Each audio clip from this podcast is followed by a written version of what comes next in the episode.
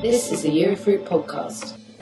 On the Eurofruit podcast this month, Tesco sets out its stall on global fresh produce sourcing. A very warm welcome to this, the first edition of the Eurofruit podcast. My name's Mike Knowles. I'm the editor of Eurofruit, the monthly magazine for fresh produce buyers in Europe. This month, we bring you an exclusive interview with Matt Simister and Darren Clough of retail giant Tesco.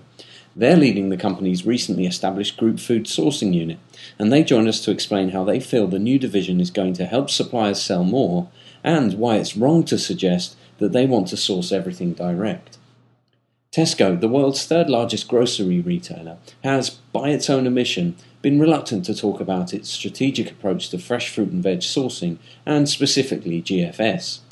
Often labelled as a direct sourcing initiative, the project has attracted criticism from those in the trade who see it as a means to push down returns to suppliers.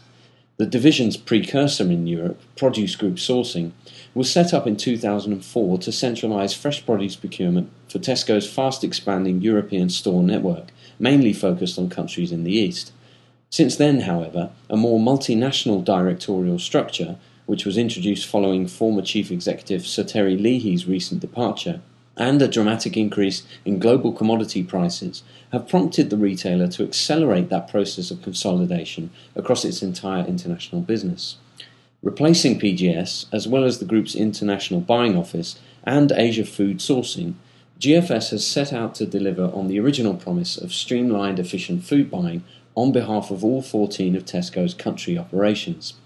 In this exclusive interview with Eurofruit, GFS Director Matt Simister and Darren Clough, Tesco's Produce Sourcing Director, explain exactly what they are hoping to achieve. Matt, Darren, many thanks for sparing the time to talk to us today.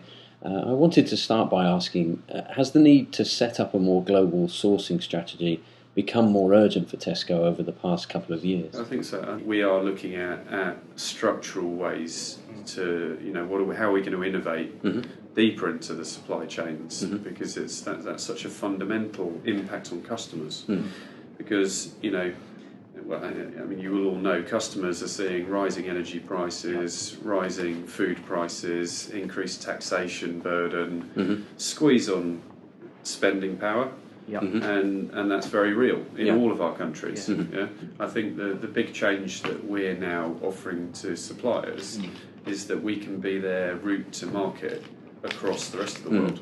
Mm-hmm. So a lot of people are uh, happy with the business they do into the UK, but are looking to the Far East, mm. to you know the Middle East, to Europe, mm-hmm. mainland, and, and actually not for all of those regions, but for you know, for a lot of those regions, we offer quite a significant opportunity mm. because we can have that we can be the distribution channel for them. Right.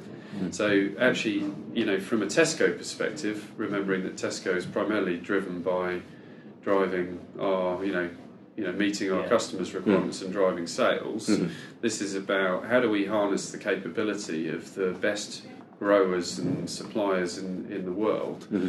to accelerate our businesses across the group. Mm-hmm. You know, we've got a big business in Central Europe. We've got yeah. a very big, big and, and, and, a potentially very big business in Asia mm. to, to, to feed, if mm. you like. Yeah. yeah. Uh, without trying to be too corny about it, but you know, the the uh, product quality, the supply chain infrastructure, mm-hmm. You know, is is actually not there in mm some of those areas, and mm-hmm. that's that's what we're here to kind of develop and accelerate. So, is this about offering your existing suppliers potential new business rather than going out and finding new suppliers? Yeah, I mean, if you think, uh, you know, before we communicated to suppliers, everyone kind of fears the worst. This is yeah. all about going deeper down the chains and mm. taking mm. bits of added value out. Well, mm. to be honest, that's not what it's about. Actually, okay. Mm. it is about making uh, the product more accessible. Mm. The right product at the right price, more accessible to yep. a bigger market, mm-hmm. and that's where we have competitive advantage because mm-hmm. that's something that Sainsbury can't do. Mm-hmm. Yeah, so that's where we see the competitive yeah. advantage mm-hmm. is by leveraging the skill and the scale yeah. in the in the business for mm-hmm. the benefit of all of our markets. Mm-hmm. I wonder whether it's probably a good idea to kind of clear that misconception up from the start. Yeah. You know, if you ask people in our trade about about direct sourcing at Tesco. Um, or, or, vertical integration, or, or, whatever you want, want, to call it. The suspicion that obviously uh, uh, that sometimes is raised is that well, this is just about cutting out the middleman, and this this is Yeah. about removing links in the chain and a grower effectively being asked to use this logistics service provider, use this Yeah. packaging and, and, and what have you, and, and reach market that way Yeah. using using your network. Yeah. Well, look, look, let, us be clear about what we are going to do because I mean, vertical integration you can just take out of the equation completely because Mhm. it's not on the agenda. Right. Yeah. There, there, there is no talk of vertical integration with our suppliers. Right. But, Yeah. but there are different types of vertical in- integration. There's, you know, you can, um, you know, have your own network set up, log- logistics network set up, or you can insist on using a Right, certain okay, service so, so, provider. so, so let's be clear about that because Yeah. in that case Yeah. there may be some. Yeah. yeah. So um, what what we're saying is that if you looked within the Tesco networks, so if you looked kind of DC to shelf, Mm. Mhm. we are a very efficient retailer. Yeah, very efficient in the UK, and we're kind of rolling that out across our Tes- Tesco countries, Mm. operating Mhm. countries. If you then look back from the DC back to source, Mm. You realise that we're incredibly fragmented. Mm. There is significant wastage Mm. in the chain, massive fragmentation. You know, we source a lot of product from Spain, for instance, but it all comes up separately. Right.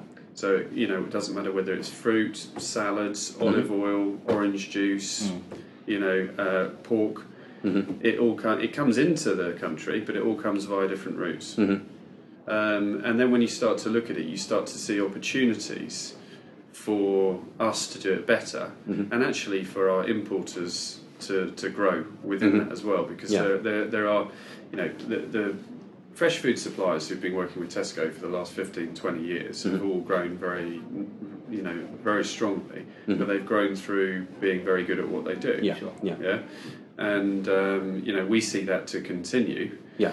We want to connect with the growers who grow the best product in the world, and Yeah. we want to make that more accessible to more of our Tesco countries. Yeah. And we want efficient delivery mechanisms to Mhm. bring that into Mm. into those countries. Darren. Um, It's kind of part of the, the reasoning of separating the procurement and becoming more expert at that Sure. Mm. Yeah. and giving the time, the country's time to do exactly that, which Yeah. is spend Mhm. more time planning hmm and selling the product. You, in the old days of produce, the buyer had to do everything. Yeah. Yeah. Yeah. yeah. Reporting, and you, you can't run a, a, a growing UK business and then you can't run an international business. Yeah. So you become a jack of all trades and a master of none. Yeah. What we're now saying is we'll grow the capability of the Tesco business, and as, exactly as Darren says, we'll be clear that the country will be much better at planning and selling, mm-hmm. and then we will focus on how we source by move. Mm-hmm. But what's critically important is that that doesn't mean we want to do it all ourselves. So, I mean, if Yeah. I may just add to this in terms of obviously uh, knowing produce um, over the kind of years. So, my background is I was in produce for 10 years, Right. then spent eight years in a non food business, Mhm. part of when non food was developing, and then Mm. spent the last couple of years back in produce, Mhm. working in the UK, and then more recently for Matt um, in terms of GFS. hmm I think the fundamental issue is that is, as Matt said, which is some of the history, and, and, and there was two real problems.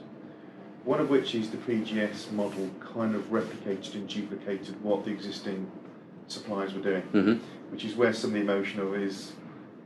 is Pretty much, you you just introduced some other people that are doing pretty much the same job as what we're doing, and Yeah. therefore Yeah.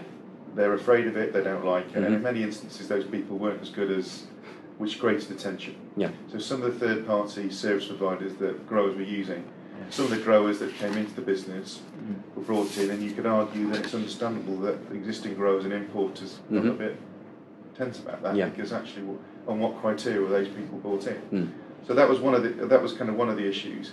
And the second issue, is, as Matt said, which is we didn't really do a very good job in communicating and telling people what we're doing because we were formulating plans. Sure. Yeah. We are clear what the strategy is. Mm. We've told people, and that's we've spent the last few months doing that very clearly with Mhm. the UK guys. We did that recently at a conference. We're doing it internationally. hmm I think the key thing, uh, j- just the point around this, the, the bit about kind of well, taking people out, or we're just going to Mm. force you to go Mm. through it. The, biggest difference for me, having been almost like working with PGS and now running GFS, is the fact that we have a. It's really around capability and visibility. That's what it's about. It's Mm. not actually about, and it's about having the right operating model. hmm And I think you have to kind of demonstrate and, and show, you know, kind of talk the talk and walk the walk. Yeah. So what you're seeing is you're seeing us work with growers, importers, various people, and asking them actually how can we get better. hmm And getting better is actually there are many people that, that have dealt with this for years that are very good at doing their job, and do you know what? Actually, we can make them more efficient by putting more business through them, whether Yeah. it be through the UK or even now on an international level. Mm. Mhm. So that opportunity and that growth can make existing partners, whether they be Mm. growers or importers, and it's both, Mm. That are seeing growth through this. Yeah. So they're seeing a growth in their business because they're getting more business because they're being rewarded for being the best. Mhm. You're getting traditional importers that are growing their business because they've got the right supply, but they're also growing their business through changing the shape of what they do. If you think, you know, about the, the number of direct deliveries we do into our DCs, Yeah. because again, people get confused with the concept of direct sourcing, and people talk direct and direct sort. You know, Yeah. if you talk about direct deliveries into DCs, you know, we do a a, a a kind of decent proportion of direct deliveries of Spanish citrus into our DCs Yeah. because you've got, you know, one supplier and a lot of volume. Mhm. And therefore, you can do direct. Mm. If you look at how many direct deliveries we do from Spain into our DCs, it's very small actually, and it could be a high a high participation. Mhm. So what we're talking about is grouping products, Mhm. yeah? grouping products, consolidating a bit more at source, and then sending more of that direct. Mhm. Uh, you know, I don't see how anyone loses in that. Well, you could almost make an argument that you know the the old fragmented supply chain up up to your DC has has suited you in the past because your your buying power is more when you have, have a, you know kind of a larger number of smaller suppliers to go to. No, I, I don't agree with that. I No. think I think particularly around areas like service provision, Mhm. you know, the economics of packing are about volume. Okay.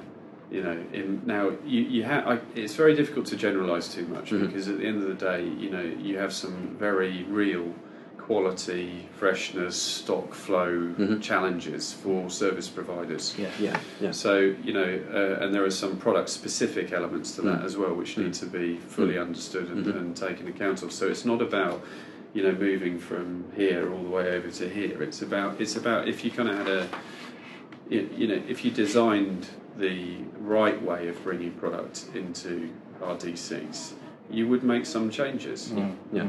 You would make some changes, and you would get better efficiencies out of that. And you know, it's a great opportunity for the suppliers Mhm. who, who can. Most of them you talk to would see it Mm. very clearly and are not surprised by it.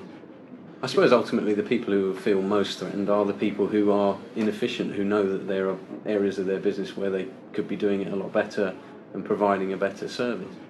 I find that a, a, a lot of our importers add a lot of value, Mm. actually, and, and, Mhm. and I'm very nervous about making generalisations Yeah, because actually Mhm. most people who serve the Tesco business do a great job for us, Yeah. and we see the opportunities far outweigh the challenges because the opportunity is Mm. rather than just servicing the UK business, Mm. you can now serve, you know, at least a third of extra business, Mhm. and Yeah. that will grow over time. Mm. So actually, that you know, that's the kind of basic point. So, so in, in the majority of cases, that is what it's about. It's about continuing and expanding the, the supply you're doing to Tesco to other parts of the Yeah, if, Tesco if business. you're a really good importer, the chances are you'll be a really good importer into a number of different regions. Mm. Are there other products in or other categories in the fruit and veg uh, department that you are you are moving towards a more direct model? And, um, and equally, are there some that you have decided that there is no point in even trying? In bananas, we ha- we are um, dealing directly with the growers, Mhm. and we are managing the flow of that product to the ripeners, and then Yeah. kind of contract ripening it. Mhm. And I guess that's probably the. But, Yeah. but that that's an example of direct sourcing. Yeah, But that's well, not what we want to do on a lot of product No, areas. and- that and just bananas- to be what we're doing on bananas bananas. does. Uh, you know, we know bananas sort of sit slightly separately from a lot of the other products in the department because you know it's a commodity, it's year round. Um, What it came back to, it really is about capability and visibility. mhm. So, you know, when we look, we, we will look at each product area. Each product area has its own characteristics, its challenges, whether it be stock flow, the, the perishability of the product, the Mhm. amount of added value in terms of control, quality. And we have to recognise that in terms of produce, it's a it's a difficult, challenging product area, dynamically that changes with the season the weather. So we have to be we have to be mindful of that. Mhm. I think when we're going, we're- taking it on a case by case basis, and we'll actually look at what's the right model, and there will be some challenges in terms of what value is being added Mhm.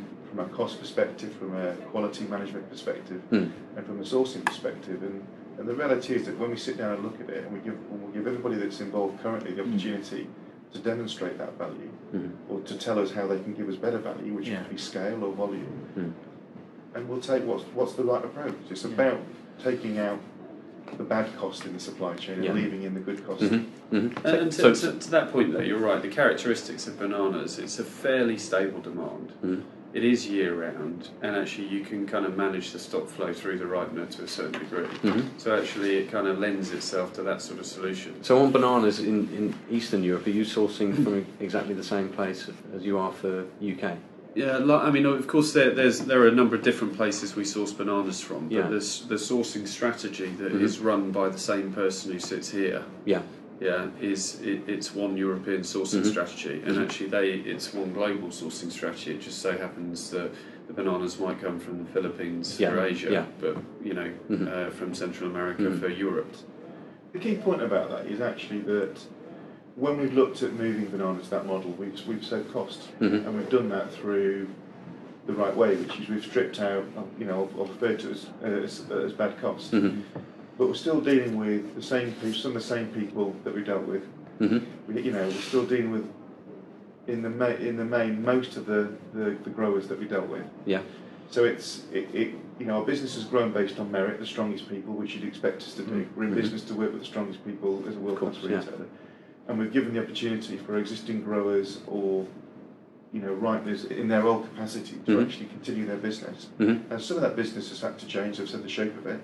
They've gone from supplying to providing a different service. Mhm. But it's still about giving everybody the opportunity to understand and present where they add value in the chain. Yeah.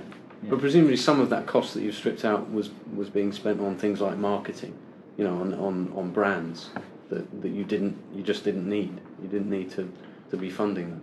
Yeah, I mean, as I said, there's some bad costs which we didn't see any benefit to, and there's some good costs that we need to make sure is left in to Yeah. make sure the business is managed correctly. Mhm. Some of that cost needs to go back to the growers to incentivise them to go with. Tesco. Yeah. yeah. I think the point that Matt talked about for me is the bit is one of the biggest, most stimulating thing for our growers. This opportunity to deal with Tesco and, and, and develop in the countries Mhm. because it's been difficult to trade or get involved with Tesco in some of the countries because they buy differently. Mhm. Um, you know, in terms of being orientated to maybe some of the more wholesalers. So Mm. the opportunity to talk about their business on an international strategic level is really important for, for growers, as well as them taking more of the yield of the crop, which is a benefit to them from producers. Yeah. But will this new sourcing model really allow you to give those suppliers better returns? We, we absolutely see that we're cutting costs out on, on for, for the whole chain that we work with. I mean, for a supplier to invest in our business, they need to see a decent return. Yeah. And, you know, the, the fundamental economics don't change over time or with different models. Uh, and we've always been quite clear on that. The plan will be that where we have input costs Mm. that are making it challenging for our key suppliers, then actually perhaps we can leverage the scale to, uh, to take some costs out of the chain there as well.